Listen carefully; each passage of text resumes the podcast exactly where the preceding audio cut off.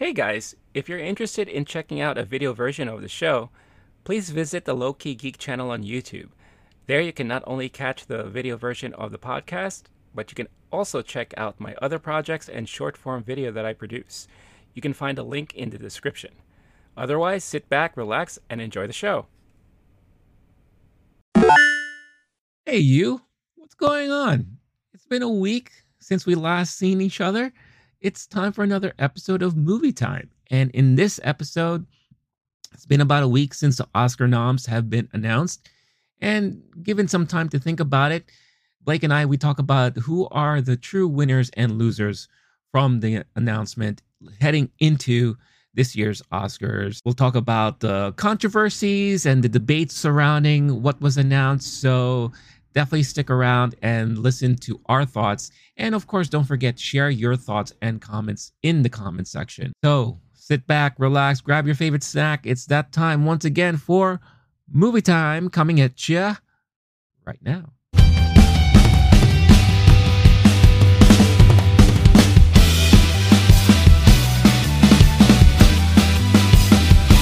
Hey, what's up, everyone? It is time for another episode of Movie Time. You got myself, Renee, Low Key Geek here, and my buddy, partner in crime, Blake, the Wolf. What's going on, my dude?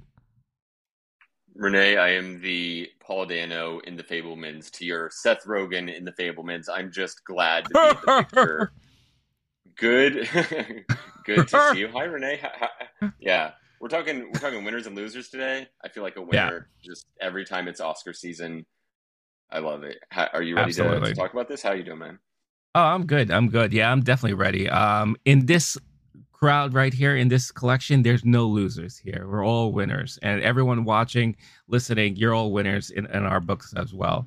Uh, but yeah, it feels like a, it's been a while now since we heard the nominations, but it was literally just several days ago. So, but since then, there's been a lot of talk. If you have been keeping yourself up to date with the industry news and talk, there's been a lot of back and forth about some fallout from these nominations, but also some good stuff too. So we definitely want to cover the winners and losers, you know, snubs, whatever the case is, um, and all that good stuff. Now that we had some time to really think about um, what we we witnessed and and saw un- unveil in front of us. But before we go ahead and do all that, again, if you are brand new to this channel and you haven't seen us before, welcome. We're so happy you're here to talk about Oscars and movies and all the like. This is the Movie Time po- uh, podcast, where we are a weekly movie review podcast where two buds get together and we talk about and bullshit about movies. Um, we release episodes every week. You can find it here on the Low Key Geek channel. And if you would like to see this and many other pieces of content just like this, don't forget, hit that like, subscribe to the channel if you haven't done so already, hit that notification bell so that you can get notified every time a new video is uploaded. Thank you again to all the audio listeners out there. If you're looking for an audio version of this episode, you can find it on the Low Key Geek podcast channel. Just type it out on your podcast platform of choice where you can download this episode and many others. And if it prompts you, don't forget, leave a nice rating. Also, you could comment on those uh, podcast episodes too. So go ahead and feel free to comment there as well. Before we talk about all the Oscar goodness, Uh, we kind of like to start the week off or start the episode off talking about, you know, maybe a movie or two that we've seen this past week. Um, I haven't watched anything. I feel like this week after the whole Oscar nominations, I was just kind of like uh, spent uh, with uh, movie talks. So I took a break. And I actually started playing some video games for a change, which is something I haven't done in a while. Um, but but I know, knowing myself, I'm going to restart all again uh, next week with some uh, the you know, catching up on some of the Oscar noms that I haven't seen yet, and catching out some of the more, I guess, lesser talked about movies that have come out recently. Like we had a movie come out on Netflix with Eddie Murphy. Um, and then we, I, I do want to see Infinity Pool. There's something about that movie that I'm very morbidly curious about. So I definitely want to catch that. So that's how it is on my end. Uh, what about you, Blake? Seen anything worth talking about? I kind of wish I was in your boat. I instead went straight into my obsessive compulsive mode with movie watching. And as soon as the nominations were out, I was like, yeah, it's going to be a marathon, not a sprint. And yeah. In the last three days, I've watched five movies that I hadn't seen yet. Nice. Ones I hadn't gotten to. Um, there was one of the, the the live action short films, the Martha Mitchell Project on Netflix. An easy watch. Um, didn't love it, love it. I don't um, know. We'll, I'm sure we'll get to the short films down the road. But um, yeah. Fire of Love is a big favorite documentary. Ooh. And Navalny. Those were two nice. of the documentaries I watched. Overall, we'll get to all this stuff later. But sure. it, I actually had a great time with both of those. Um, I saw Bardo, which is also on Netflix, the Iñárritu film. Um, had a better time than I thought. I think that was panned widely. I actually enjoyed yeah. it as just like a little oh, art okay. film. I loved Birdman. I, I know he's not everyone's cup Same. of tea. Yeah. Um, but then the the one I saw literally this morning, I happened to wake up early and went to the morning showing at A M C of The Whale, the Brendan oh. Fraser vehicle, okay. which... I guess, did it get other nominations? I have to pull up my list, but I know he's the main contender in that category. But, uh, oh, Hong Chau for supporting, yeah. makeup mm-hmm. and hairstyling. So we got three. Um, so I, I'm glad that that was one of those. There will be a bunch of the, you know, animated shorts and stuff where it's only got the one, and I'll just kind of watch it just to knock it off that list. And every year, somehow I see a random movie. Diane Warren has a song in the end credits, just right. for the song in the end credits, which is I need, I need, I need help. But for now, the way actually it was very moving, and I see why people enjoyed it. I see why people enjoyed the Brendan Fraser of it. Yeah, um, I know that some people talked about the it being a body transformation role, and my understanding is it's not. It's mainly special effects and body mm-hmm. mold and stuff like that, but. Nonetheless, after even if I don't know to what degree he did do weight gaining stuff, but to some degree he's putting food in his mouth at an alarming rate. He's oh, yeah. breathing differently. He's speaking differently. He did at least some version of acting, transformative acting, even if I don't know to what degree body stuff. But that was uh, it was very moving. Some parts are hard to watch. I actually like Hong Chau less as a nominee now. Which, really? When we go through the, the list, someone was saying that The Menu did all of the work because that was one of the more popular and successful box office movies, but that The Whale has a big, um, it's it's an A twenty-four movie, which we'll talk more about their awesome Oscar uh, morning. And they were doing a lot of the groundwork and campaigning for Hong Chau, whereas main people are really would be nominating The Menu if they had done the campaign stuff, but we don't see The Menu in these nominees. No. Uh, I don't think anywhere. Did it get no. a maybe a, a screen? Yeah. No, wow, it didn't. I, I yeah. thought it was going to get a screenplay. With, I did um, too. Yeah. Wild. So yeah, I think that's that. That makes sense to me in a way. I still would have gone Dolly De Leon as just if you're going with one performance, but Hong Chau being in two movies that people took seriously and actually, The Whale has been successful. I was at the eleven a.m. showing on a Saturday. Theater was about half full. And really? My understanding is even before the nominations, it was making steadily more money than people thought. So, um, yeah, overall, I I recommend it. Um, for certain folks, like there are scenes that are hard to watch, and it might be it's it's pretty depressing at times, but there's also an inspirational message behind it. So overall, I thought it paid off pretty well, and I'm very glad I saw it and glad we do this every every year. Even cool. though I can't yeah. help myself, I'd be doing it anyway. um, yeah, no, I'm glad you finally had a chance to see it because, like, I saw it um, a, a while ago now, um, and we haven't had a chance to really talk about it. So, the the one thing that I really liked about that movie, obviously, it's the performances. Um, Brendan Fraser obviously gives such an emotional, really, really inspired and energetic performance for his character there, even though at many times it was so depressing, the stuff that he kind of admits and goes through and talks about, right? And kind of, um, you know, I, we'll, we'll talk brief spoilers right now because I feel like, you know, it's it it's uh, it's good to talk about this because it really is impactful to the performances and all that. His relationship with his daughter, and how he's trying to save a lot of that, and how he spent most of his time trying to rekindle those relationships and connections because he knew he was getting close to the end of his life. And that's basically how the movie ended. It was so sad seeing him with his mantra every time something bad was happening, as he felt like maybe a heart attack was coming on or something like that.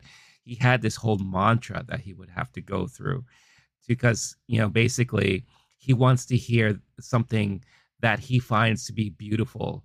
And that's kind of like the last things he wants to hear in, in uh, before he goes. And it happens to be the book report that his daughter wrote uh, about Moby Dick. Uh, so the, all that was very touching and heartwarming. And, and again, the performances are great. I'm surprised you weren't a fan of Hong Chau's performance in it, because I feel like it was good. Seeing... I'm not saying it was okay. terrible, but it just, to me, it wasn't um, nom- It wasn't a top five of the year. That's okay. all I'm saying. It was good, and her performance in The Menu was good. I mean, neither of them would have outperformed a few other people I had. I, I mentioned Dolly hmm. De Leon just because that was Triangle of Sadness was a big favorite of mine. Yeah, and um, that was like the one I was pulling for of the people who mm-hmm. didn't get nominated. But there's, I, I'm not even sure. Maybe Hong Chau is a top ten performance for me, something like that. So I'm not pissed about it. I wouldn't say it okay. was like an offensive nomination, like way off. But uh, I wouldn't have put it in my top five now that I've seen that movie. Oh, interesting. Okay. Yeah, I, I I mean, I wouldn't put it past anyone to consider her in for her nomination, because if you took the two movies and added them together, right? I think we talked about before sure. in our uh, the episode previous to our, our live stream of the Oscar nom reaction, where it tends to happen all the time where if you have a year where someone does multiple things, and they happen to all be good as a like a combination or a conglomerate, then that person is going to be uh, nominated, but for whatever the studio is pushing the most, right?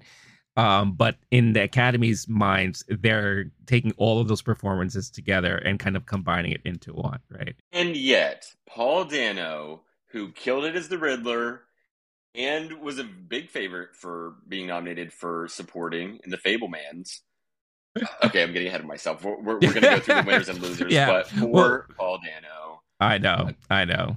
Yeah, but uh, but th- to close out the whole whale conversation, um, the, another thing interesting about the movie is that, you know, it's what, you know, they call a chamber movie, right? Where it's basically just in one location the whole time. Oh, yeah. Um, I didn't. I I'm surprised like I didn't get tired of that, um, because I think there was just a lot happening. But it also felt very much like a stage play. And I know this was based For off sure. of a stage play. Um, so I, I would be curious to see how that really plays out on the stage. But it really did play out like one. Um, so if if you were if you're someone who's not into stage plays and all that, then this is going to be a movie that might throw you off a little bit. Um, because other than that, uh, and I and I still stand by this. If it wasn't for the performances, the movie itself is not that great. Um, and I think it's really the performances that carry the movie altogether. Um, but yeah, that's it is what it is. The Whale is there, and it has been recognized, you know, at least through the Oscar nominations uh, for several of the categories there. But most importantly, I think, or hugely because of Brendan Fraser and his um, performance in that. Um, cool. So yeah, so that is The Whale. I'm glad you saw it. Um, Any anything else you, you saw that you wanted to share really quick, or that's pretty much it? Uh, th- th- those are the five that I've that I've seen, but we're still nice. workshopping content right now. I'm thinking about calling The Whale my year of Moby Dicks, but we're not sure. It, that'll make sense if you've seen the movie and if you saw Riz Ahmed reading the nominations. Yeah, nailed it with a straight face. Uh, oh yeah, that taking a moment. Meanwhile, the audience is cracking up, and then the mm-hmm. next movie was something like, Is the World a Lie According to an Ostrich or something like that? And dude is a great actor because he was just sitting there just eating whatever smile and laughter he had in him yeah. while everyone's losing it. And uh, and then um, Allison Williams just goes, no comment. No comment, yeah. It was perfect. Yeah, it's, I think this is the best chemistry we've seen in one of these things oh, yeah. that we, you know, especially when you compare it to like previous years, especially when they did the whole Zoom thing and all that stuff. This is the best chemistry I think I've seen of these like kind of this kind of presentation. So it was, it didn't make it so painful to watch this time, I felt. Yeah, I would love to see Riz Ahmed everywhere. I know that, like, I don't think he would be great necessarily at the comedy portion of hosting, but no, if there's the more serious role, or if he needs to, like, mm-hmm. introduce the show. Like, I, I remember after, in the two thousand two one, Tom Cruise comes out and gives a, a riveting speech about not letting the terrorists win, and cinema and the power of it. So, like, I could see the dude doing that. He's very serious, and I've seen him, like, speak. I think he spoke before Parliament or some big government body in in um, England. Um, and dude is powerful with that. Yeah. And meanwhile, Allison Williams, whose dad was a news anchor, Brian Williams, is just, like, laughing, smiling, breaking care. Yeah, but that was they they nailed it, and they didn't do too much of this stupid back and forth humor, and no, they both no nailed shtick. pronunciations, which is, I think, yeah, no shtick. And the other hardest thing always is it's early, especially on the Zoom ones, and these, like, they got some folks who were quite ready for the moment. And then if you're doing that job, just practice every pronunciation until yeah. you get it down, or else yeah. the amount of times you hear them go, "Oh, sorry, I'm not sure if I'm saying this right," and it's so awkward. And this is supposed to be a yeah. moment someone's celebrating, and you're now butchering their name the first time a lot of people are hearing it, um, especially in some of the smaller categories. So Marnie Williams, sorry, Marnie was her character in Girls. Allison Williams and Riz Ahmed, I could see. I just, if they want that role every year, it's, I think it should be theirs to lose. That was yeah. lovely. Yeah. No. I, yeah. Like I said, the chemistry was kind of perfect. Like, with Riz Ahmed being more of the straight guy, and Allison Williams being the more, like, reactionary, you know, kind of quirky person. Um, didn't make the presentation painful to watch, and um you know, it went by really quick, you know, really quick. No, no shtick, no stupid bits or anything like that. um I felt like like the one thing that annoyed me the most, and I think this was last year, where they they brought on some YouTuber who talks about movies to kind of, like, help oh, yeah. with the presentation. Yeah, and I'm like, what are they doing here? I'm like, this is kind of painful. I felt like watching, you know, like, the little the the little bits they have before the movie. Like, if you get into the movie theater early, and, like, you have right. they're interviewing some YouTuber. Maria Menounos. That's it. Okay. Yeah, yeah, yeah, yeah. The newbie, the newbie they call it, or something like that.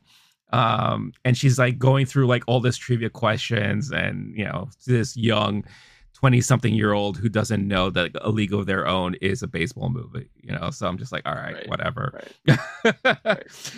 um, but yeah, so yeah, since we were already talking about the nominations, let's go ahead and dive into it, because there's definitely been a lot of talk since that has, you know, since that's come and gone. Um, first, let's recap, like, the, the biggest uh, winners from the groups there, about the ones who got the most nominations altogether. So you have Everything Everywhere All at Once. Who got everywhere.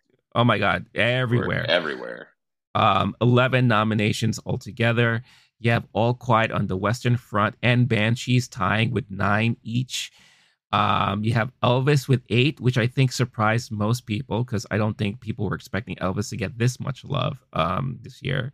You have The Fablemans with seven, and you have Top Gun Maverick with six. So those are, like, really the top there. Um, just because of that, from that, like, quick blurb, was there anything that really stood out to you the most? Um, as I mean, I, I think as we were watching and reacting, we were pretty much shocked how much love All Quiet was getting, because, you know, just hearing yeah. that name kindly, like, an, like, announced was just something we were not yeah. expecting, for sure. I mean, first off, Googly Eye Gang. Yes. Here since before it even went wide, that was, like, our pet movie of the year. So I, I think I was listening to someone talk about it, and essentially there are always things to mourn. There are always snubs. There are always groups of people who are just completely fucked by the Oscars. Yeah. And no exception this year. There are things to be angry about. This was one of those years where there was more to be happy about than normal. So I don't want to ignore just the, their literal injustices and their snubs and, and, and the Andrea Riseborough of it all. There's definitely things to, like, talk through. Yeah. Um, and that the Oscars need to get their shit together on. But all the, while that is true, what is also true is I was pumping my fist more than I normally do. Mm-hmm. And I'm also excited because we could have a conversation like Tar versus Everything Everywhere All at Once in lead actress. Often the conversation is like Nomadland and Power of the Dog and movies that are just like, that I'm not as passionate about. Yeah. Um, and it, it'll just, and then the conversation will get like Bohemian Rhapsody and La La Land and just like movies where the conversation will be muddier and more annoying and more obnoxious. And they're like, well, I used to like this thing. And then the director said something at the, an awards speech that now makes me rethink, are they a good person or not? Like, we have plenty of time to get through all of that. Right now, we've got yeah. some pretty pure, uh, pretty, um, plenty of things to be excited about.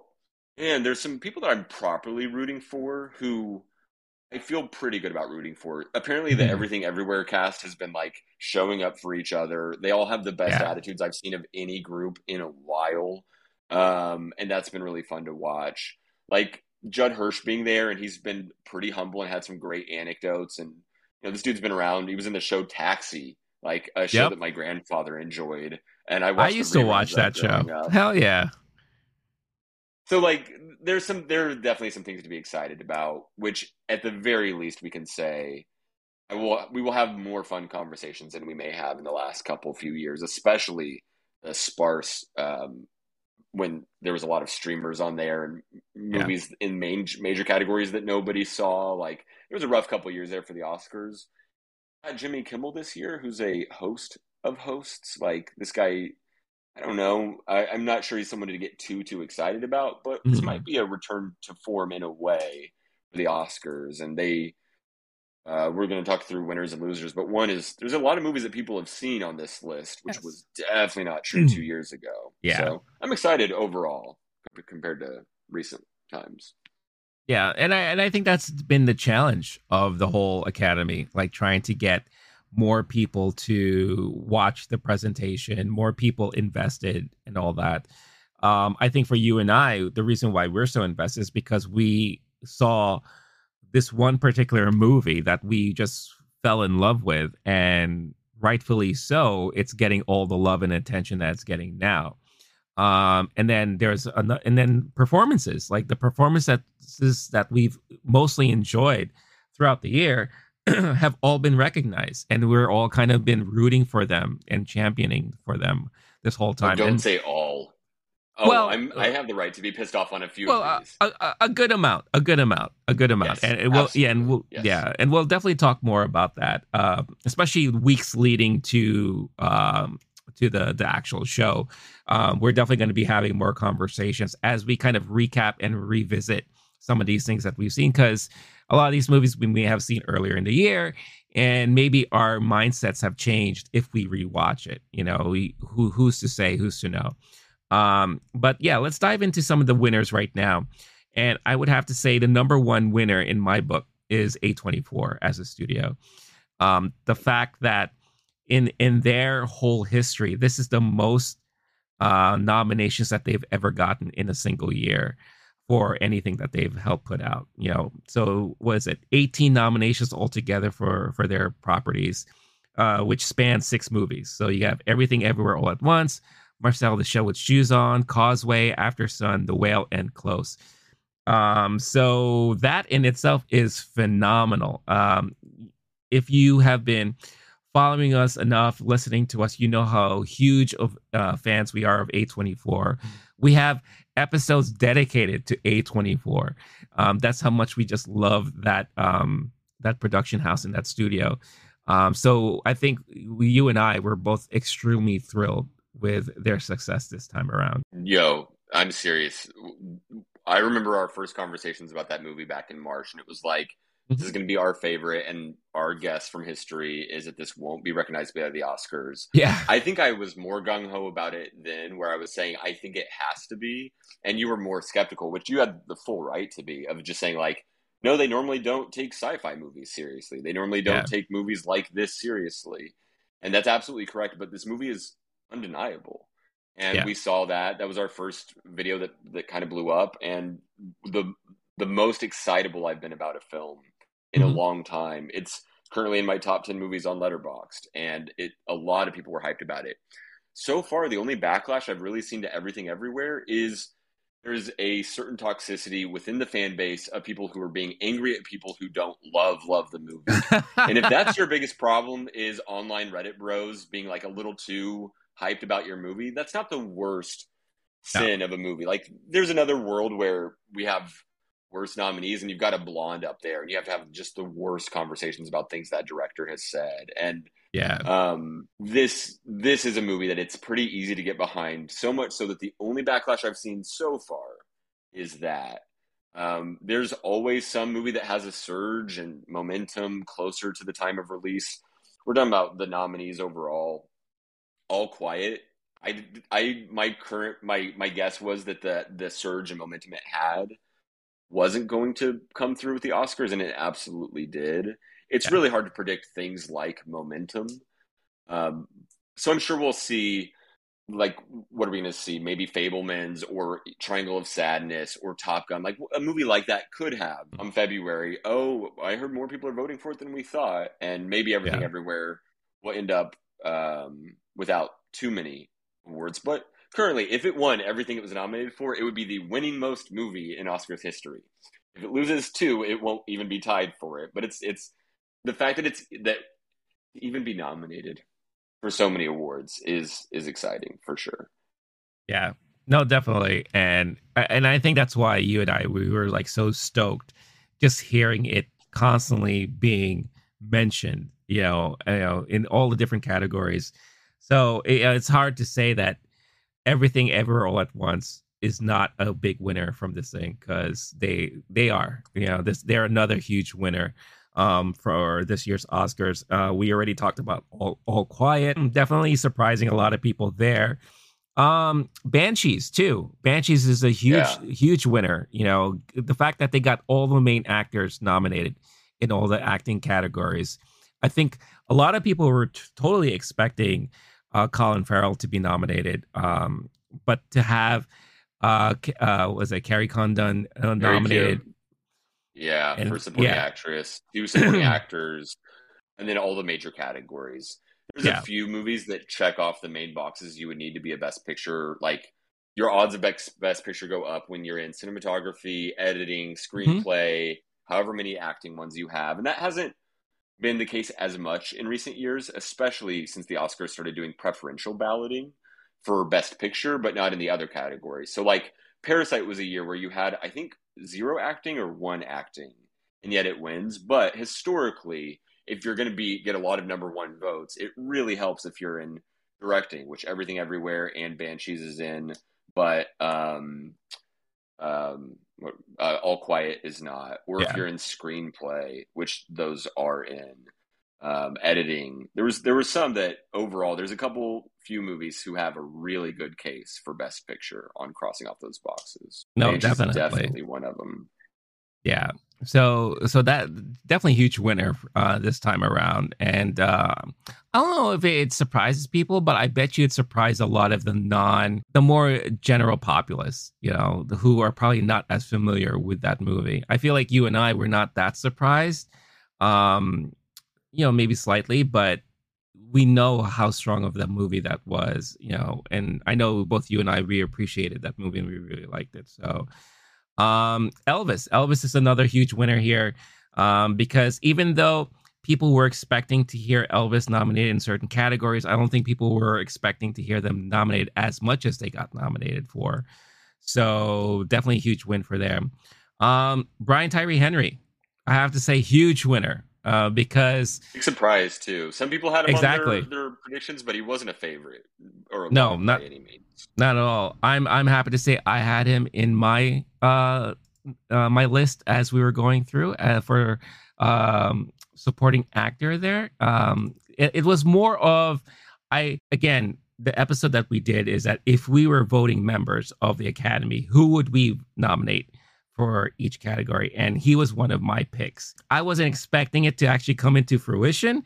So it was definitely very, very cool to see. And I was very happy for that. So for him, huge win. On the same note, a huge surprise and win for Andrea Riseborough, uh, who I think uh, oh. you could actually look at it as a negative or a po- or uh, positive. Uh, I think you definitely more swing towards the negative side of things. So I'm going to see the movie. I haven't yet, which no one had until this nomination list came out, unless you were in some elite Hollywood circle where you get invited oh, yeah. to whoever, like Edward Norton's viewing party in his living room, yeah, or whatever.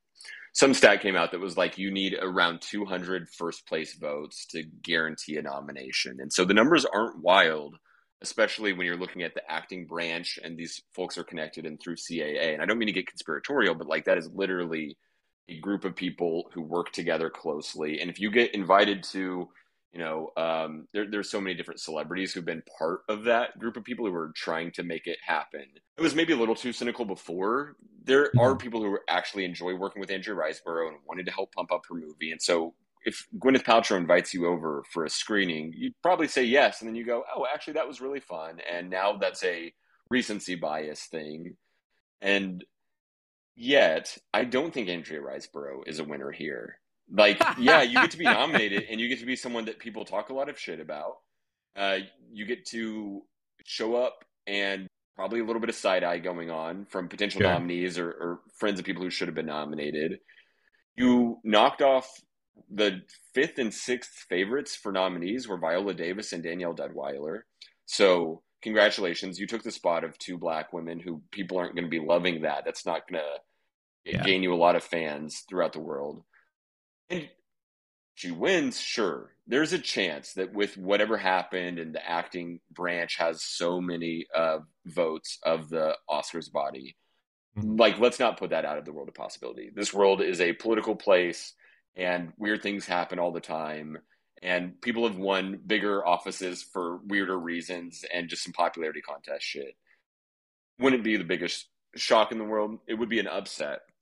My guess and expectation is she will lose, and she will be more hated than before. Probably won't get nominated again. And yet, Danielle Deadwyler, folks were predicting this will be the first of many nominations she has in her lifetime. This might actually help Danielle Deadwyler in the long run of her career, and people doing the makeup nominations, which you mentioned Brian Tyree Henry, who could have and should have gotten in for Beale, if Beale Street Could Talk a few years ago. And so some folks are looking at this as more of a makeup nomination. I think he'll get nominated a bunch in our lifetimes. And I wouldn't be surprised if someone like a Danielle Deadwyler would. Viola Davis um, might be another scenario where whatever movie she puts out next, it could be a freaking rom-com horror movie, and the Oscars might finally take something like that seriously in order to make up for, for this. So we'll see. I know that the campaigning will probably look differently in years moving forward oh, yeah. until everyone's doing this, and maybe it becomes a more level playing field in some way. That might be kind of nice, and in the long run lead to more equitable results. We'll see. But yeah. this year, I honestly think of Andrea Riseborough as, I don't want to be in the spot where all I have is something to lose and my reputation suffers because people, the, the amount of people going, eh, don't take that one seriously. That was gross. Like, I don't think you want that on your career. Even if you got in, congratulations, you'll be a forever one-time nominee. Well, it, it it also well it also depends on who, how she is as an individual. From the reports that I've been reading and seeing is that she was very much involved in this whole big campaign push that she was doing.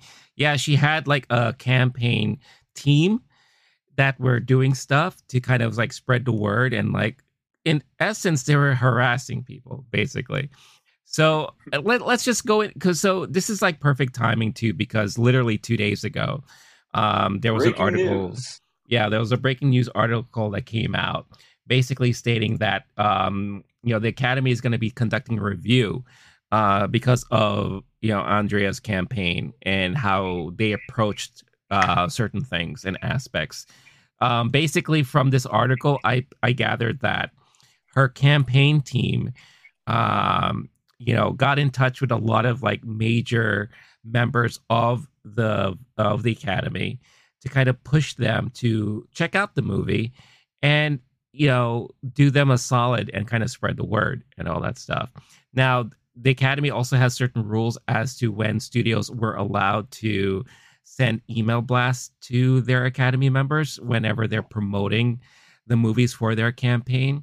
And I believe each studio is uh, limited to one email blast a week. From the report I'm re- I read, it said that this team blasted three times a week um, to get more eyes on things. Um, and, you know, basically it was just a lot of like, hey, you know, you're my friend. Do me a favor, you know, uh, check out this movie. And if you like it, you know, spread the word or tell other people to watch it and all that kind of stuff like that. Um, so in essence, it worked for them because obviously she got the surprise nomination. But what does that mean for other people involved in the process and all that? You know, will this, did she do the thing that she was allowed to do and actually benefited from it, where other people could have done the same exact thing, right? Like, it, it's kind of hard to say right now. Um, but a lot of people are speculating that because of this, it is definitely going to hurt her reputation in the long run, um, because... Yeah. Unfortunately, it co- you know, every time you cause any kind of controversy or drama, that affects other people who are like were looked on upon as more of the clear-cut favorites, especially when you're talking about trying to make the the Academy and the Oscars more inclusive. Um, that definitely will not look good on your record if you are the one that caused the stir that, you know, forfeited the votes from a person like Viola Davis or uh, or um, uh, what's her name again? Um, from Till? Danielle Deadwyler. Yeah, that's a, yeah, Danielle, right. Um, so it's going to be very, very interesting to see how this is going to affect things moving forward. I mean, it's definitely going to probably change and put more um, structure in the whole campaigning process Uh, for studios and those involved. Um, but if anything, this is the I think this is the one of the first times in recent history that the politics of it all is really coming into the spotlight. And for someone like you and I, who are we are somewhat mostly familiar with the politics involved, uh, you know, behind the scenes when it comes to Oscar nominations and the voting process and all that. I learned more this year yeah. now because of this. And because of something else we're going to talk about later when it comes to international film, um, mm-hmm. it just it just opens my eyes into how political all of this is and how the structure for the whole process is pretty broken. And I feel like there's a, it leads to a lot of unfair uh, voting, unfair potential. Um, it's not very uh open and representative, um or it can be as representative as I think people would wish it would be. So um we're definitely going to talk more about that later, but that definitely leads more to that discussion as to, wow, all this stuff really happens behind the scenes, um especially when you're out there saying, oh, why didn't so and so get nominated, you know, he did such a great job and everyone kept talking about him. Well, maybe the studio didn't push for him, maybe, you know, the campaign wasn't as strong, or someone else got into people's ears and they kind of swayed their votes and all that. So if it sounds very much like regular politics, you're damn right. It pretty much is. So yep. uh, very, very interesting. So on the additional research, there's a couple fun anecdotes, which I'll get to. But yeah, there have been nine Oscar nominations revoked in history. Yes. And the two most recent ones are for stuff very much like this. So yeah, one thing I learned, they wouldn't replace her nomination with whoever got the sixth most votes. Yeah, uh, it would just be four nominees then, which could change things, would be interesting to see for sure. Um, somebody was saying that this actually hurts Cate Blanchett's chances, even though Cate Blanchett was saying Andrea Riseborough's name from a stage recently, which right. might be part right. of this cynical campaign. Yeah. But now, if there was going to be someone who did whatever degree of, I, you, you could call it woke voting, but also like some version of like equitable voting or being considerate of some of the fuckery that happens and biases mm-hmm. that happen in voting. That now you only have, unless I'm miscounting it, you have one person of color in that category. Yeah. And also with people being more upset about Danielle Deadwyler and Viola Davis, you might have more people looking to do um, some version of, especially with Cate Blanchett being in on the Andrea Riseborough of it all. If it gets pulled, that's not a good look to have been cat to have been um, from this stage campaigning for Andrea Riseborough.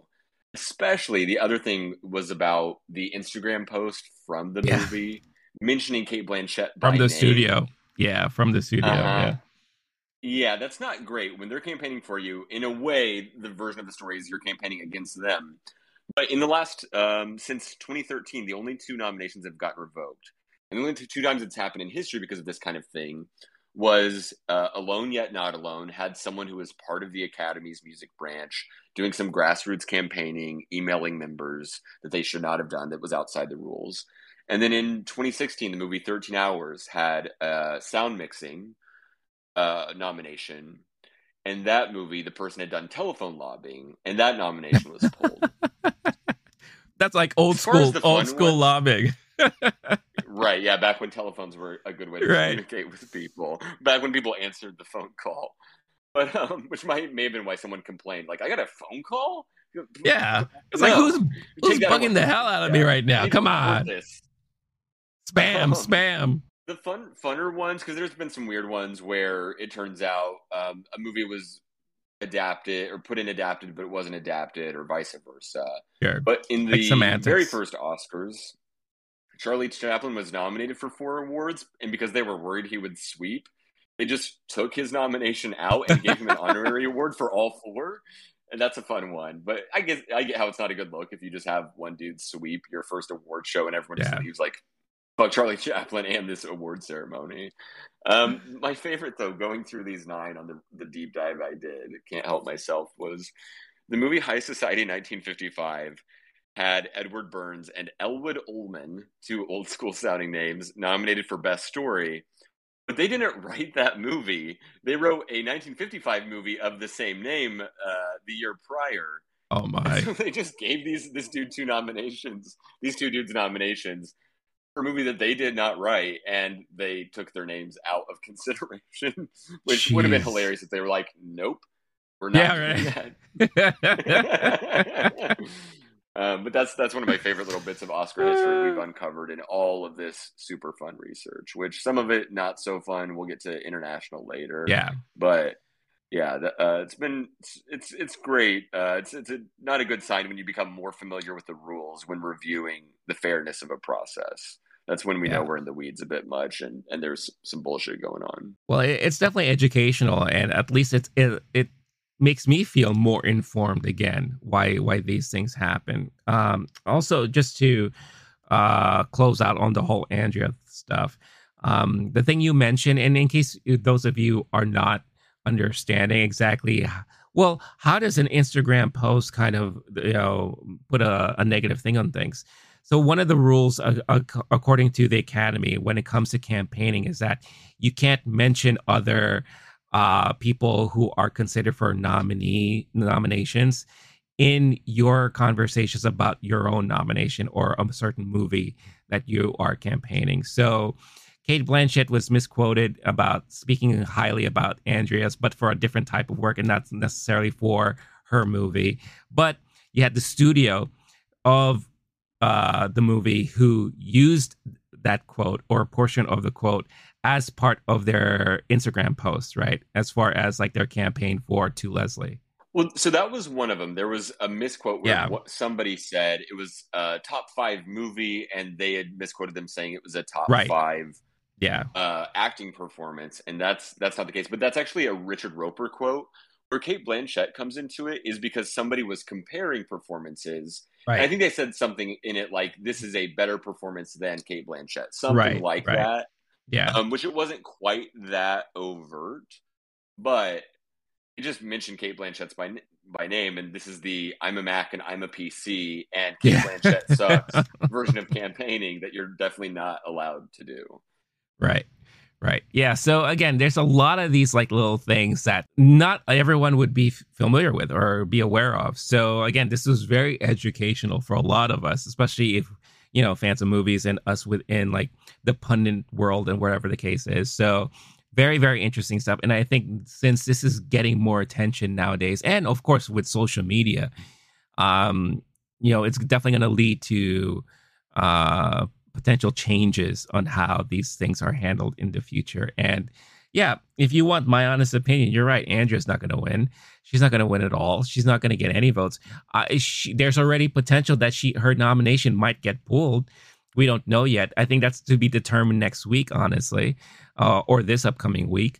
So it's just going to be one of those like talking moments about the nominations for, was it the ninety-fifth Academy Awards? Uh, oh, yeah, there's this uh, actress, Andrea Riseborough, who did this full-on campaign and lost her nomination. And uh, by the way, what is she doing now? Off-Broadway stuff or something. Like, who knows? Uh, hopefully it's not going to be that drastic. But um, uh, on, to close out my list of winners Wait, no, here I, on my I, list... I heard, oh, yeah. I heard What's she that? was actually going to be doing a video game uh, composing. Uh, let's not say what movie that is in case it'd be a spoiler, but uh, cinephiles know what I'm talking about. Oh man, that's so good. She's not that, canceled. That's... She's just doing other work. In another she's just doing other work. From, that's right. Yeah. She wants to be. Yeah. Yeah. She's oh. she's doing voice work now. Um, you know, which which is a very for, lucrative for, yeah, for, business. Halo seven or something like that. Right. Can't wait. Can't wait. Uh, oh man. Hey guys, I hope you're enjoying this episode so far, but before we continue, I wanted to quickly talk about Bulletproof Coffee. Bulletproof Coffee is my favorite coffee of choice to start off my mornings with. Why? Because it's clean coffee. What does that mean?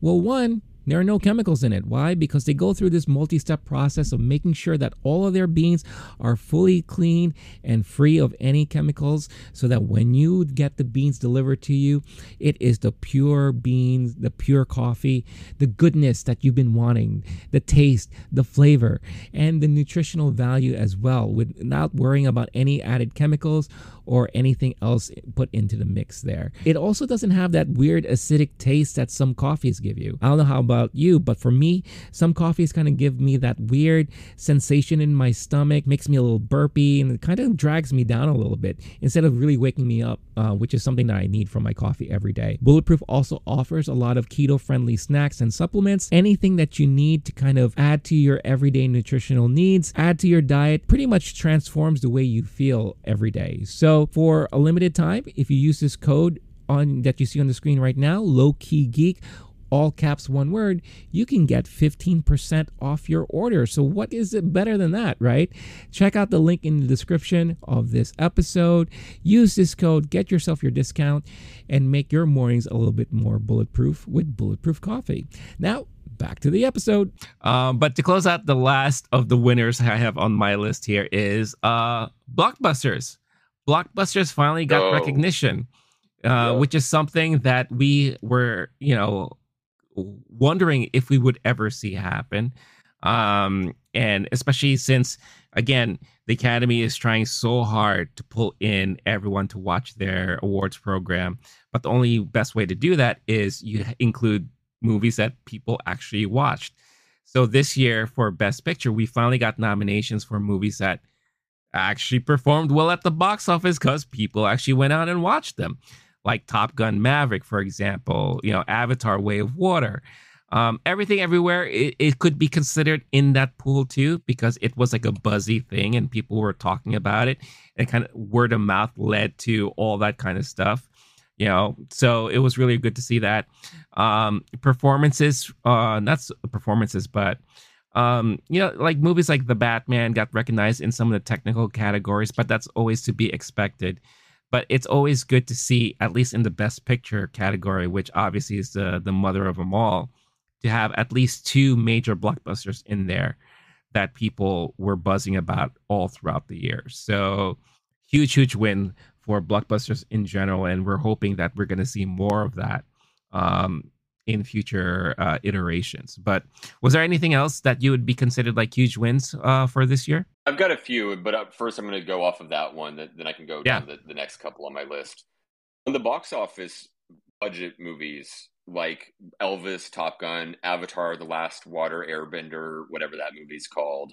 Um, so, sorry to anime fans. Um, that plus indie movies, in my opinion, also had a good year. And I think what yeah. didn't have a good year was the middle ground, which in recent years, those middle ground movies have had a better year. So like Till and Woman King are left off, and I'm going to get to that in a second. I we've got that's something that can't be talked about enough.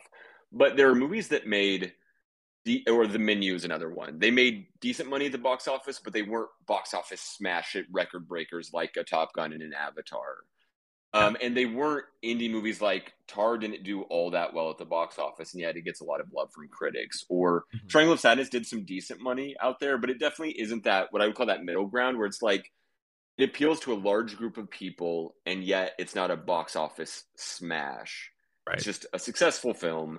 Whatever that version of movie is, where it's a, a well and artfully directed blockbuster style movie, those didn't do very well this year. But the the more bottom end, the Triangle of Sadnesses and the Tars, and the top end, which we also have to include Everything Everywhere, which I don't know what it ends up at with the box office year-end totals. I'm I'm curious about, um, especially we'll see uh, Avatar two, The Way of whatever, um, end up somewhere. Like, we won't know its total of movies released last year, even though we're now in the new year for a minute. But I'm curious. Either way, that's going to be number one, right? Top Gun number two. But Everything Everywhere's got to be up there. Um, we'll talk about losers and horror movies and genre movies, which are going to be up there as well in that category of box office success.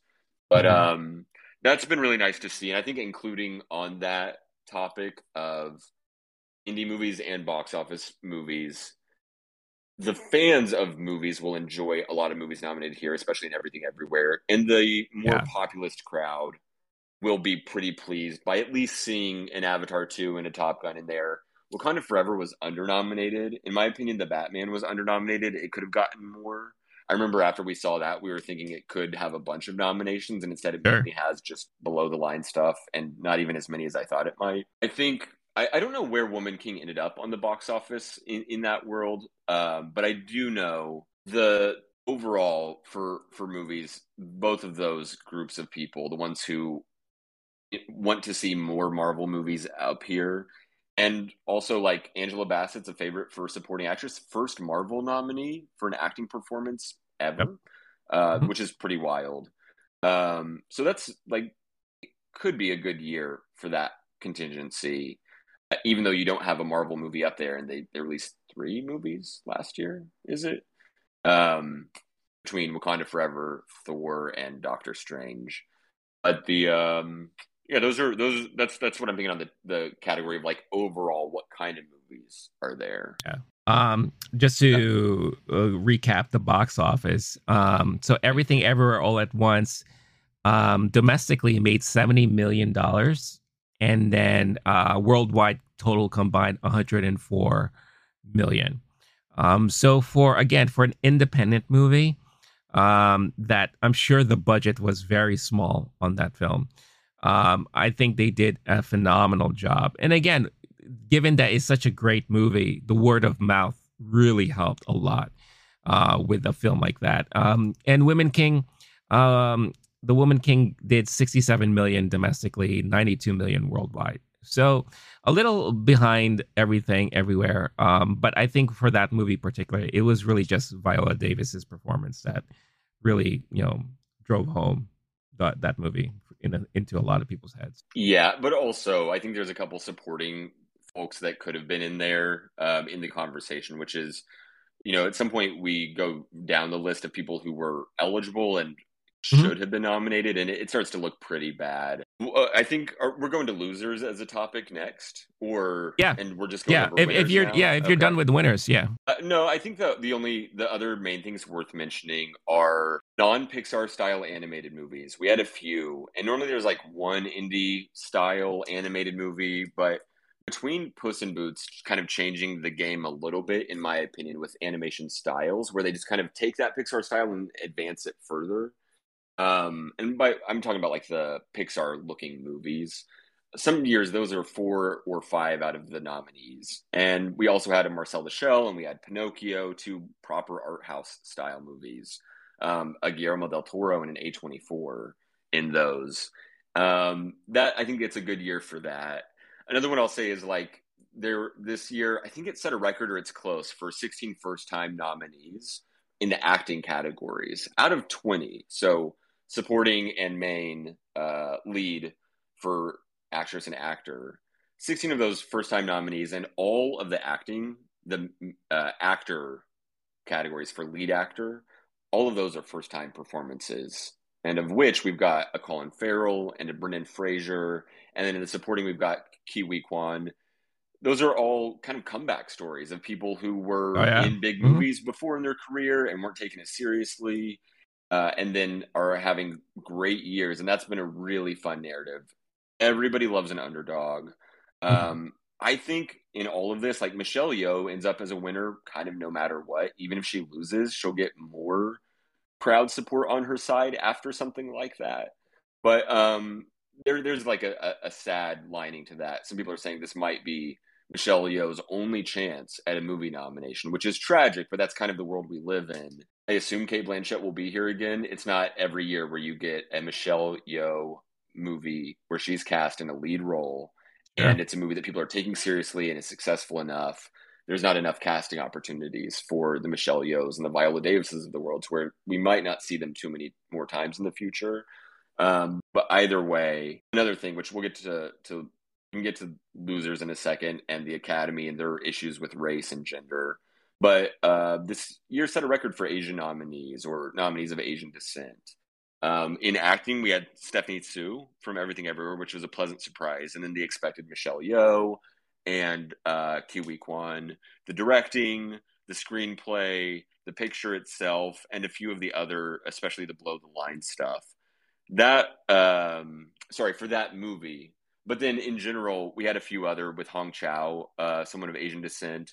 We had uh, Dolly De Leon, I think, was someone we would have had in our list or would have been up there. That was a snub in that category. But also, like, the country of India had original song, R R R. They have a movie in live action short film, uh, or sorry, documentary short and main documentary. Overall, and there's there's a few other folks on the list. Overall, that's it's been a big year for that.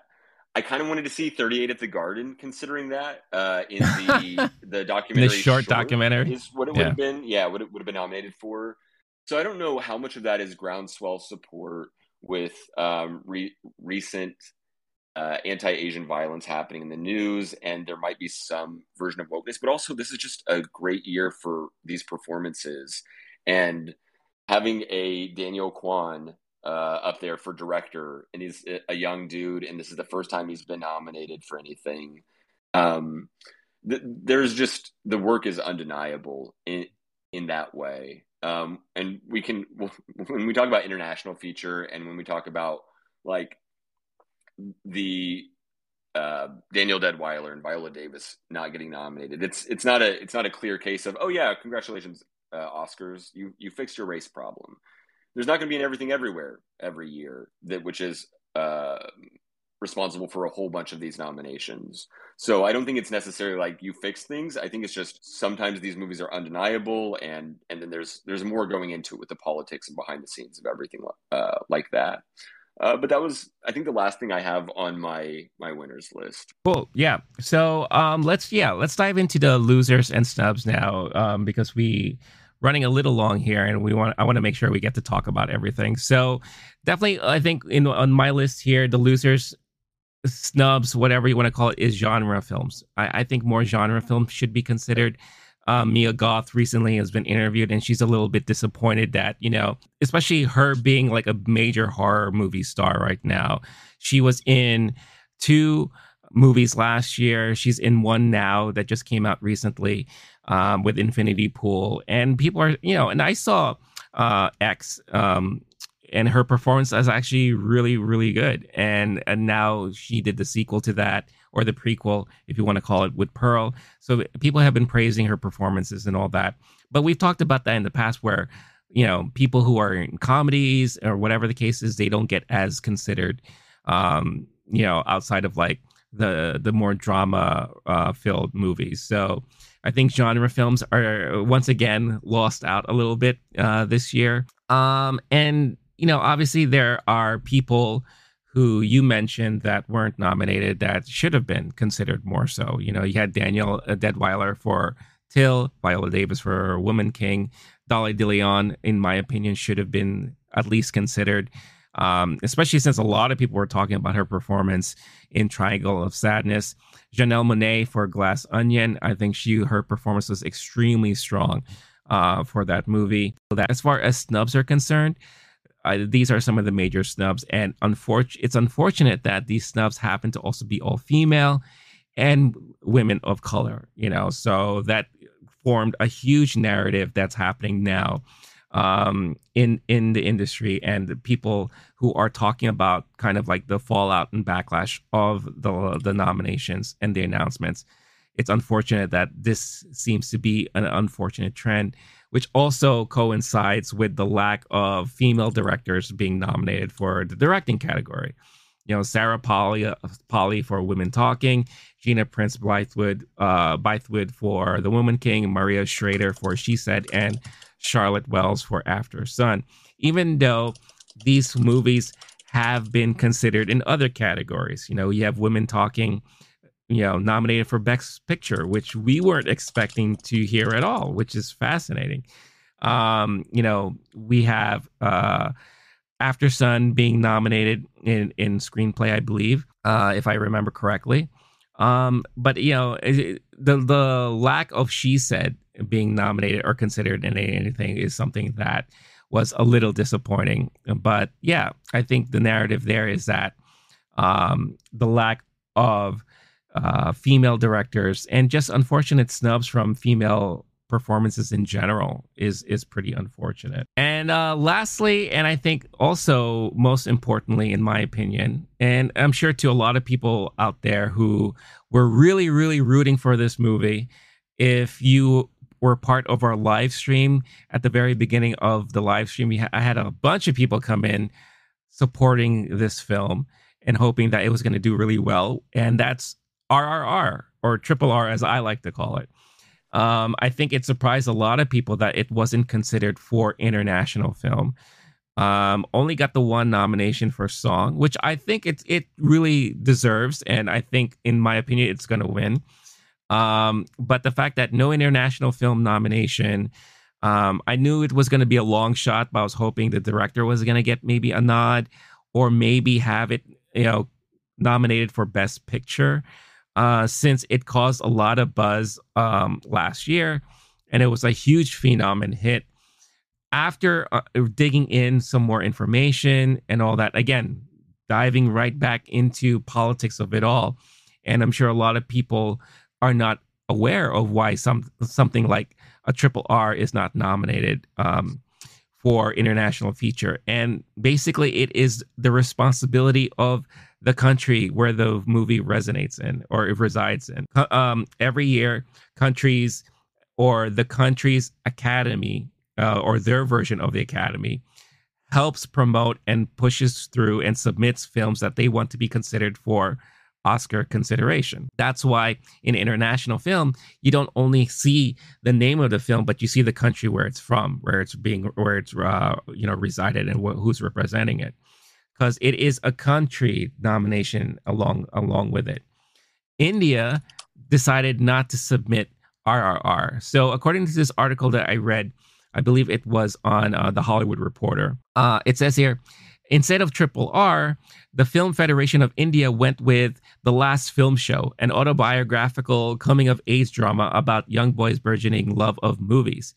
Uh, India has a tendency to avoid submitting films that reflect the cultural specificity, uh, spef- specificity, sorry, that's a tough word, um, of Bollywood and Tollywood narratives with their genre uh, busting exuberance and musical expressivity. Expressivity. Wow. A lot of uh, tough words there. I'm glad I didn't go to college. Um, uh, it continues to say that That may uh, have been the biggest hurdle for R R R from the start, and its final undoing in the process. Uh, others have theorized that the way the movie appears to embrace Hindu nationalism, thus rendering Muslims as the enemy, was more than a little problematic on um, on the home front. So it caused probably some um, you know r- ripples um, in the community there in India. It, again, it kind of shows you the politics and everything that is involved behind the scenes in order for films like that to be considered for any type of nomination or consideration for the Oscars and all that. Um, hearing all that, and I know it surprised me, and I found it pretty damn disappointing. Um, how did you react uh, learning and understanding all about that stuff when it comes to R R R? So this has been some bullshit on the Academy's part. And what I don't understand, sure, you've done it this way before. Why would you keep doing it this way? There's a voting body in different countries and, or, or sorry, there's an organization, and the actual rule for who gets to choose from each country is particular. But essentially there's some organization in another country that gets to choose only one movie from that country. It says selection of that film shall, shall be made by one approved organization. So Who's choosing that approved organization? Is that approved organization under any undue governmental influence, which I wouldn't surprise me with some countries. Right. Why would you only allow one movie from a certain country any given year to be selected right.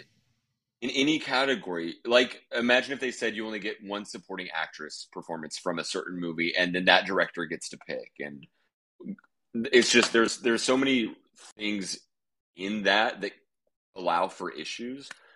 Just like so many other categories they have, allow a certain group of people to put out a short list if you want, or let everyone vote on it and create a short list out of that. Mm-hmm.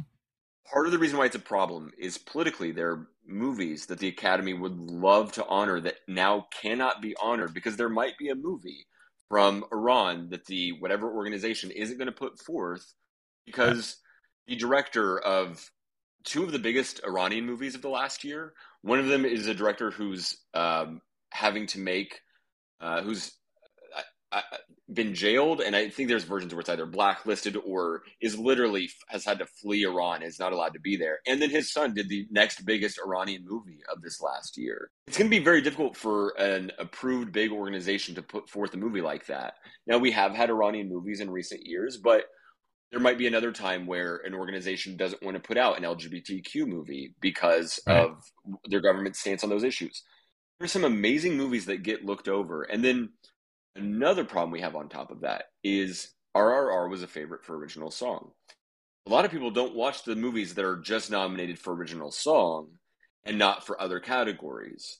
So now you have people who aren't seeing the movie, and if they did, because it was in the international features category, or at least a contender for it at all, then they could have said, oh, that actually deserves a screenplay, a director, a best picture. There are plenty of awards that R R R maybe should have and definitely could have been nominated for. And yet, because it's not even allowed to be in that list of nominations, now some folks aren't going to see it, and now they're definitely not going to put it on their list for nominees for other categories. Right. And that sucks. So there are plenty of issues with this. There are things that the Academy needs to fix and should be working on or is working on. This is one that needs to be fixed yesterday. This does not make sense for how you do any category of any nomination when you want to choose the five best movies of of that category. No, I, I agree. And, and and to go along with what you said, like for for R R R to be nominated for best song, if I heard something was nominated for best song, I'll just go to Spotify and listen to the song. I'm not going to go yeah. watch. Oh, I'm aware uh, of the nominee. Yeah. I don't need, I That's right. Watch the, I do the yeah. whole Diane Warren movie. I did that last year. I might do that this year. No, um, but yeah, no, of course, yeah. that's how that category works. It's one of the only categories you don't actually have to look at anything. No, you put it on in the car ride, and now I I checked that one off my box and things I've yeah. seen. No, especially like like for example, like Lady Gaga, like her song is not even heard until the end credits of the movie. It's like, so why even watch and sit through the whole movie if her song doesn't show up at least? Uh, this song for R R R is a part in the movie, and it's actually a, a big part, like right in the middle. It's a nice break in between things, and it's again, it's just one of those fun experiences watching the whole performance. So you have to go watch the movie to really understand why that song was nominated. But you know, a lot of people won't. They're just going to say, oh, what's that song, Natu Natu, on Spotify? Let me listen to it. I'm like, oh, it's all right. It's kind of chippy. You know, I like it. Um, but then it that doesn't mean people are going to go watch the movie about it, right? For the record, those people pronounce it Natu Natu, I'm sure of it. Oh, um, right. Exactly. All, yes. I said I'd only seen five nominated movies since Tuesday. I forgot. I'd already seen R R R, so it wasn't on my new movies list. I, I went and saw it in theaters on Wednesday. Oh, Let yeah. Let me tell nice. you, the entire audience gave a... an ovation during Natu Natu. Well deserved. At the well end of deserved. it, during it, and all throughout. When we reviewed that movie some months ago, we talked about how great it would be to see it in theaters. Oh, yeah. We definitely get why that movie's, like, no one should be surprised when they were doing screenings ahead of the Oscars. But it also makes me more annoyed now after having seen it and mm-hmm. with a fresh lens, after having seen a bunch of other stuff, going, this should have been more represented in this year's yeah. race. So... yeah, well, I was mentioning earlier that India had a good year for for nominees. Um, that is one where you could have had double the amount of nominations for folks or uh, movies from that country, like the, yeah, and, and well deserving too. Not just some inclusion stuff, but literally It, that that international thing to me is the most obvious. There are other things that Oscars need to prioritize, maybe more, but on mm-hmm. things that will help, uh, and especially as they make the voting body more international, that's something that they could very easily do today, is unbreak yeah. that category, and it will help open up the field for other categories for other movies. Oh, for sure. Soapbox over. I've got a few more soapboxes yeah. to get to, so let me end that one. Oh, we're going to get there. We're going to get there, yeah. But to close out on the whole R R R conversation, um, it, it's, you know, we were mentioning before how the Oscars, are they're, they're really trying to do a better job at bringing in more viewership, including more film that people have actually watched and want to, like, support and all that. This was, like, a big knock towards the Oscars in that case, where... whether or not they had the control over it, they could not include this film in their nominations for international feature film, which could have brought in a huge conglomerate of overseas international viewers to the program. And also, you know, just more people in general, like you and I, or, you know, certain generations who could not stop talking about this movie since it hit Netflix this last year. You know, so it's unfortunate that, you know, it's like two steps forward. It's like one step forward, two steps back. Right. So it's like it's been a lot of that stuff. And um, it, it would be great to see these things change in the future with all the rules, with all the restrictions, you know. And I, I think the idea of curating a short list, you know, put together by the official Academy board or something, can help alleviate a lot of these things. Uh, instead of like really relying so heavily on the campaigning and the the submissions, you know, leaving it to the countries for their submissions and all that. Now, I understand how certain things could go wrong in that aspect too, where maybe a film's included that the country does not support because the the views are so radical or whatever the case is. But when, how do you draw that line? You know, how do you how do you know?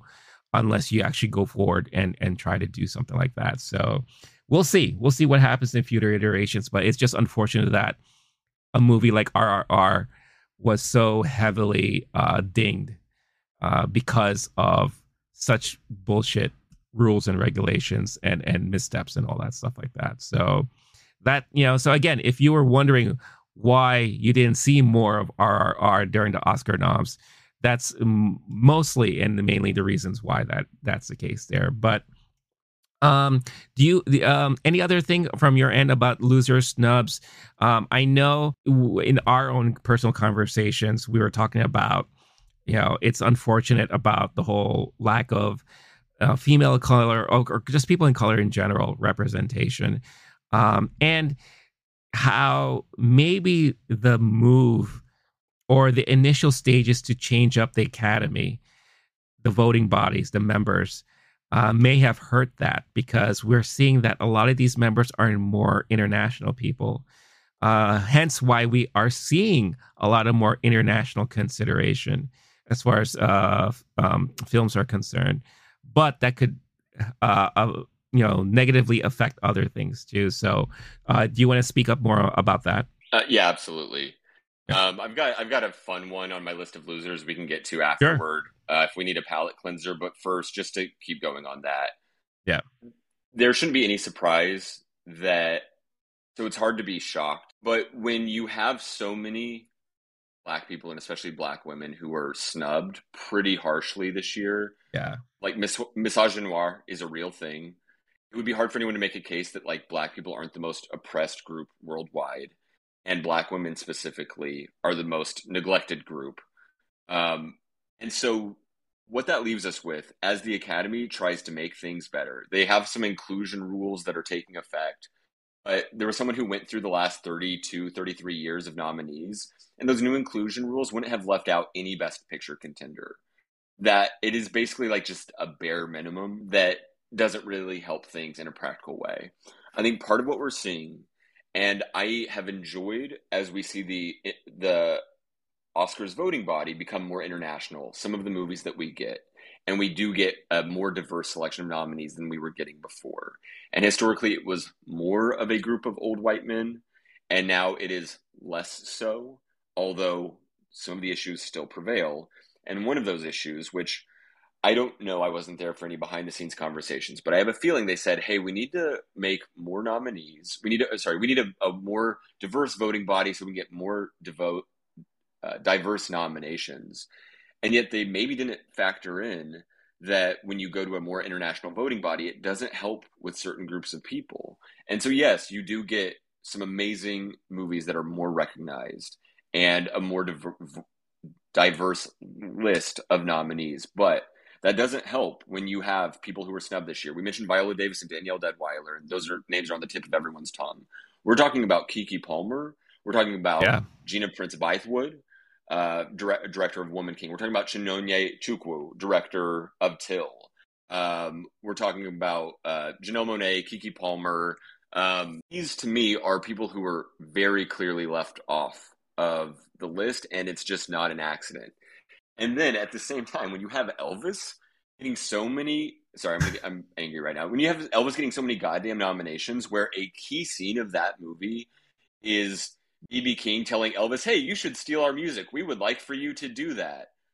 Th- this, there's something happening here, and it's not yeah. just a coincidence where every year it's just like, oh yeah, there just weren't enough people on the list of possible nominees. Like, these aren't people who could have been nominated. These are people who should have been nominated. And you have a twofold issue. Yes, there aren't enough movies where certain people are given more money to do better work and given casting opportunities. While that's true, and the Academy can say, oh, there weren't the per- performances that we could have nominated. Well, that's a fucking lie this year. And that is not true. There are performances from that list that should have been nominated. And we can't just keep saying like, oh, it's just a coincidence and they fixed the problem. They did better. They didn't. It's not enough. Keep trying. Uh, so that's my, my rant right there. If they thought they fixed the issue, they didn't. They need to do more work yeah. today, yesterday, tomorrow. And now for a funnier one.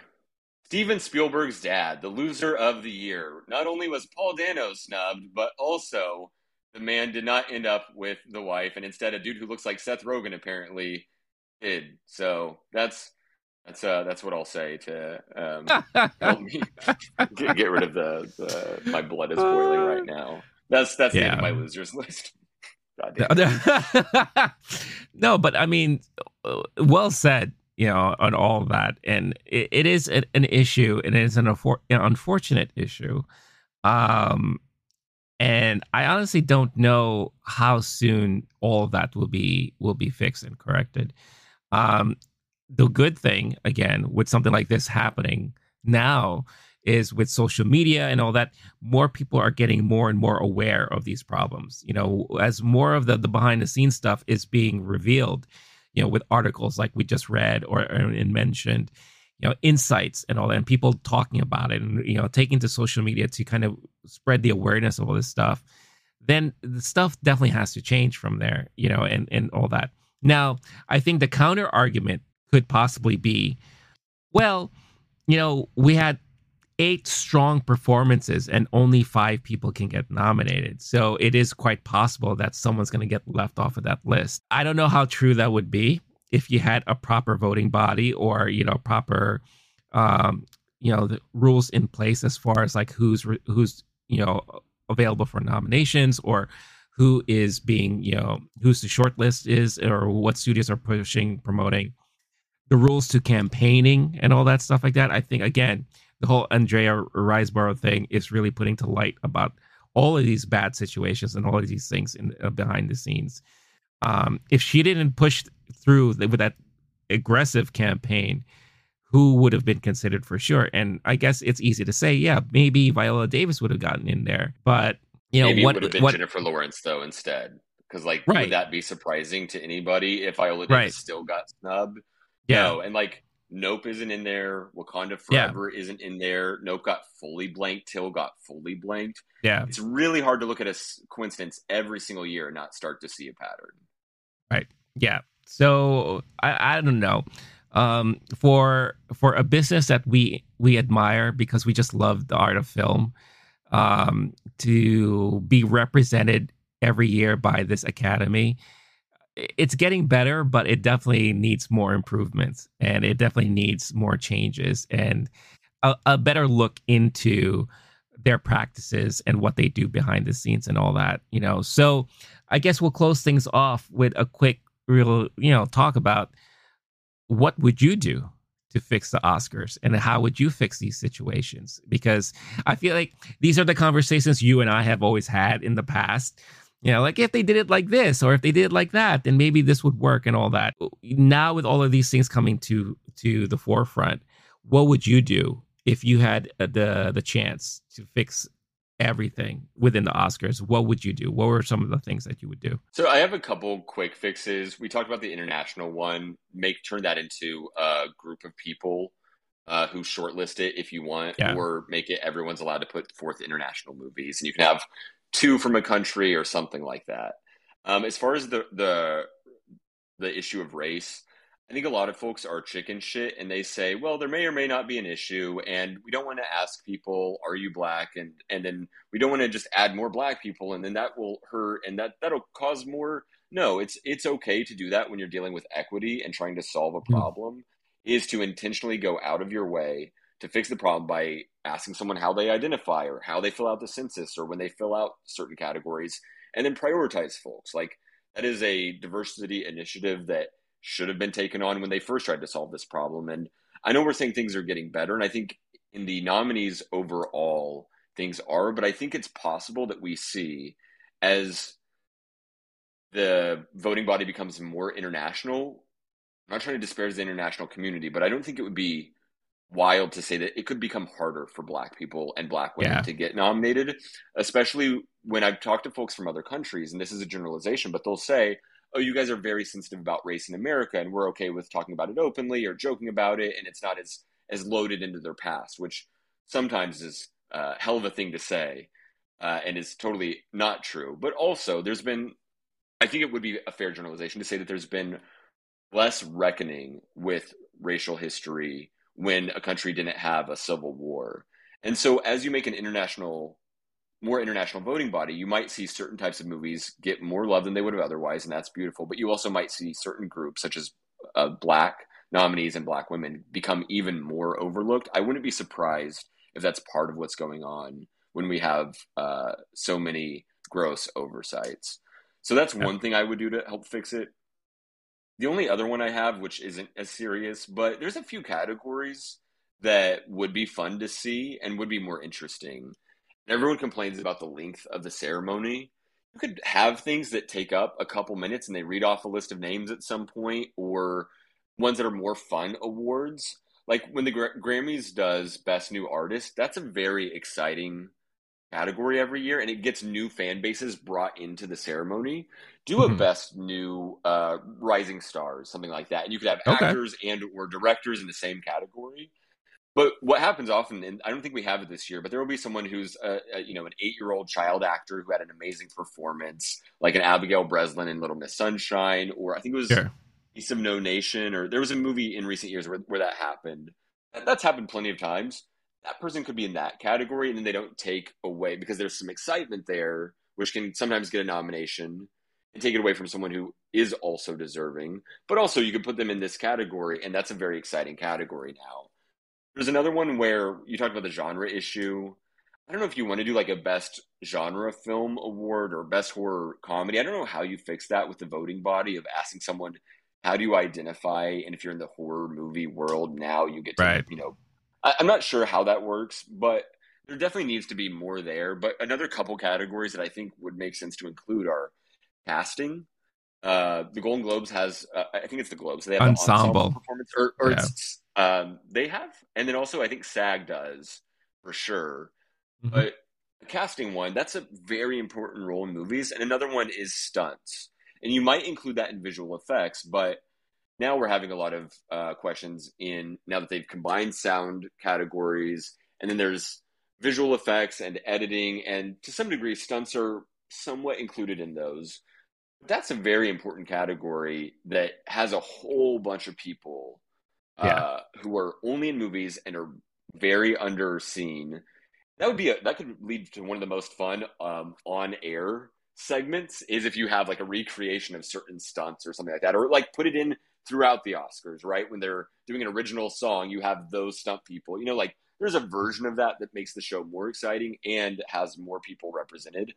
you don't have to add length of time to the performance. Um, I do think that they should always have the original song contenders, at least most years, uh, perform there. You could do some of the things faster and do some montages. Uh, or, uh, there are different ways to shorten the length of the show and get more nominees and more exciting nominees and more exciting categories in there. Those are some things I would do for sure. Yeah. I mean, all, all good ideas. And I think it's one of those tough things where I understand the Academy, they want to be very prestigious and they want to have like the, the, like the, the ultimate tiered award ceremony for such a momentous event and all that. So you don't want to like do too much to kind of lean more towards like the M T V Movie Awards or, you know, the Golden Globes is at times I consider to be a joke because of their categories like comedy, musical, and all that bullshit, which I never understood and I hate. Um, but I'm sure there is uh, a fine line that you could find that maybe introducing just some new categories to freshen things up and to allow for more of that inclusion to happen and take place would be great. I think maybe not so much relying on what the studios submit as far as what is to be available to nominate. I think there should be just an overall committee within the Academy that kind of like presents this short list of, okay, we've reviewed two hundred of the movies that came out all of last year. And I we think these are the things that should be considered. And then bam, bam, bam, each category and all that stuff like that. And then... Or could obvious, be. Like this is available be. to be right. considered. Right. When I went through yeah. mine, I just looked at every movie I saw and was like, oh yeah, this one had good acting. So now I'm going to look at it a little closer. Right. And here's the ones that are allowed. I don't like the idea of too much committee because then you have to get a certain group of people to sure. make sure it's representative and that's difficult. Yeah. But to just say these are the ones... Would we get rid of campaigning completely? Is that a terrible idea? Because Cate Blanchett is literally on a big stage yeah. yelling about how campaigning is stupid. And yeah. I honestly don't disagree. No. Yeah. It again, it's it's I hate the fact that there's so much politics involved in it, and there really shouldn't be. You know, and the fact that we're having this discussion about campaigning and how it benefited someone, but really screwed a lot of other people out of it. it it's just so poor. Um, you know, it doesn't represent the Academy that well at all. And it just, I don't know. It just feels like, you know, it's like that popularity contest, like when you're at school and you're running for class president and you're like handing out cookies, like in the hall, like, hey, vote for me. Or I think of like Napoleon Dynamite, you know, giving away like the shirts or the little like ribbon thingies, like vote for Summer, vote for Summer. Um, it's just so disgusting. A speech. Yeah. Yeah. yeah. Or I'll give everyone free, yeah, free rec- day long recess or whatever. Yeah. It's, it's, stupid. Right. Um, yeah. It, it makes things worse. I don't think anyone's better off for it. Somebody was yeah. saying that people get upset about these awards, and I think rightfully so, because I we take it seriously enough to talk about it this long. Yeah. But mm-hmm. they were saying it's not it's not a movie that's the best. It's not a show that's the best movies of the year, the best performances. It's the performances or movies that a group of generally old, cis, straight, white men take seriously, and who the studio who put the movie out there has yep. enough money and a campaign team to go put it out there. And the person is likable and glad handling and shaking and kissing baby. So once you put all these together, now it is the best of that, of all these right. things together. That's not what we want. We want the best movies or the most popular ones or something. Yeah. But definitely not the best campaigning. That sucks. No one, that's not yeah. good for anybody. No, no, because again, it's, it, that's why you get what we got this time. You know, like, again, To Leslie, who saw that movie? Nobody. I don't know anyone who's seen that movie. I don't I, I don't even think most of the people involved in the movie actually saw it themselves at this point. You know, I mean, I mean, to be completely honest. The movie, I don't know what it's about. Is that possible? Yeah. Is Leslie a real person? I don't know.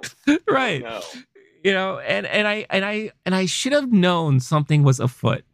Because like one of one of the, the YouTube channels that I watch, you know, it's it's another guy that talks about movies uh, every week. He had her on to interview her, but he, he's Mary, never had. Think, right? No, no, no, no. It's not Mark. It's, it's she, his... she had some. She had some big some big name. Um, So I was listening to she's, Todd Field's interview earlier. No, uh, no, yeah. she's she's been she's been working the circuit for sure. She's been like making the rounds. I won't be so. It'll be hilarious if I see her on on Hot Wings. If she is like on the Hot Ones, like next week, you know this campaign has went off the rails somehow. She's a guest host of The Daily Show. All of a sudden, taking over for Trevor Noah. Yeah. Oh my God! Yeah, if she's one doing week all the morning talk shows. Michael oh, that's Shannon it. And Andrea yeah. Riseborough. Sure. Yeah. Dakota. Whatever. Yeah. Yeah. Oh my God! It, yeah, it, it is really ridiculous. And yeah, I agree. I, I would love it if the campaigning would be cut off, or if it's done so that yeah, feel free to campaign, but that's not going to really hugely influence the voting body of the Academy. If somehow that could be done with like certain stipulations and rules and and blocks and all that kind of stuff like that. Um, but lastly, just to close out on the whole race problem and recognition and inclusion, I think it it it, it it's not under sole responsibility in uh, in the Academy itself. I think it's just Hollywood in general. Give more people chances to actually do stuff. More films with Black people in it, more Black filmmakers, more opportunities for Black actors and actresses, more opportunities for just people of color in general to have more opportunities to produce, make, and all these kinds of things. Once we see more of that happening and more in an equal playing field, then it's going to be no longer a question as, well, why wasn't this thing nominated? Why wasn't this person nominated? Because now it should all be somewhat an even playing field at that point. Now, if we see more of that happening and then we're still seeing this issue happening, then obviously we know where the problem lies and all I'm that. I'm sorry, we are already in that world. I'm not saying that there doesn't need to be more resources given to Black filmmakers and yeah. creators. That is true, but what is also true is that there are nom- there are people who should have been nominated this year. You and I talked about those people. We named them mm-hmm. on our ballots or our yeah. likely nominees, and they weren't included. So we know that both problems exist at the same time. Oh, of course. No, of course. No, absolutely. I mean, I'm not saying one is better than the other. I mean, I think it starts some one place first, and that's Hollywood in general, right? I feel like that should be more looked in and, and more like, you know... Yeah. Absolutely. Whatever the case is. But at the same time, the Academy also needs to to change and has their issues and all that stuff like that. Um, it, it's just one of those things where both needs to happen in order for them to sync, you know, in, in a better in a better way. And uh, I, I don't know how soon we're going to see those changes happening or whatever whatever it is. But there's definitely more stuff that needs to be said about how all of it is put together and how all of it is structured. Um Little by little, I guess, progress is a good thing, and some progress has happened. A little bit, maybe. I don't know.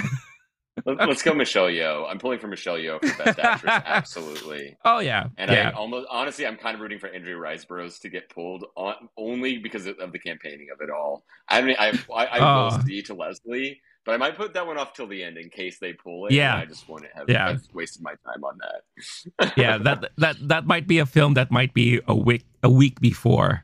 If if uh-huh. she, if she's yeah. still if, if it's still nominated, if she's still there, I'm like, all right, then then then I'll watch it right before we do our ballots and all that. Uh, but yeah, that's pretty much the end of our episode today. Thank you so much for watching. Of course, we would love to hear all of your thoughts about winners, the losers, the snubs, the controversies, the issues, all of that stuff. Let us know in the comments. What are some of the things that really rang out to you that really like, like, hey, I didn't know about that. Um, let us know. Let's have a discussion because, again, we love having discussions with all of you.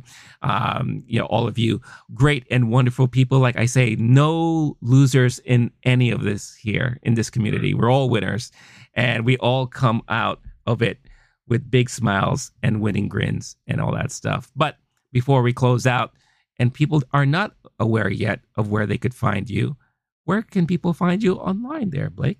Thank you so much for asking, Renee. I can be found on the Letterboxd film app with the screen name of Last Name Wolf. That is where you can find me. Awesome. And make sure you do find him because he is a great follow on Letterboxd. As for me, I'm also on Letterboxd, and I will make a better effort to be more of a presence on Letterboxd. Again, that's my resolution this year, We're still in January, so I'm working yeah, on believe, it. Yeah, we believe yep. you. Okay. But I, work, at the same everybody. time, I haven't seen many movies yet, so uh, February is going to change for sure. We have some good stuff coming out, but find me there. But most importantly, Twitter, face, uh, Instagram, Facebook, here on YouTube, Low Key Geek. If you haven't done so yet, hit that like, subscribe to the channel if you haven't done so already. It helps support the community and the channel. And plus, it doesn't cost you a thing. Only takes a couple of seconds. Hit that notification bell so you get notified every time a new video is uploaded. If you're looking for an audio version of this episode, you can find it on the Low Key Geek channel uh, on your, your podcast platform of choice, where you can download this and many other episodes there. And to our audio listeners, again, thank you so much for listening. This has been Movie Time. I've been Renee. That's been Blake. We're out of here. Stay cool, stay classy, stay safe, and stay sane. Catch you next time.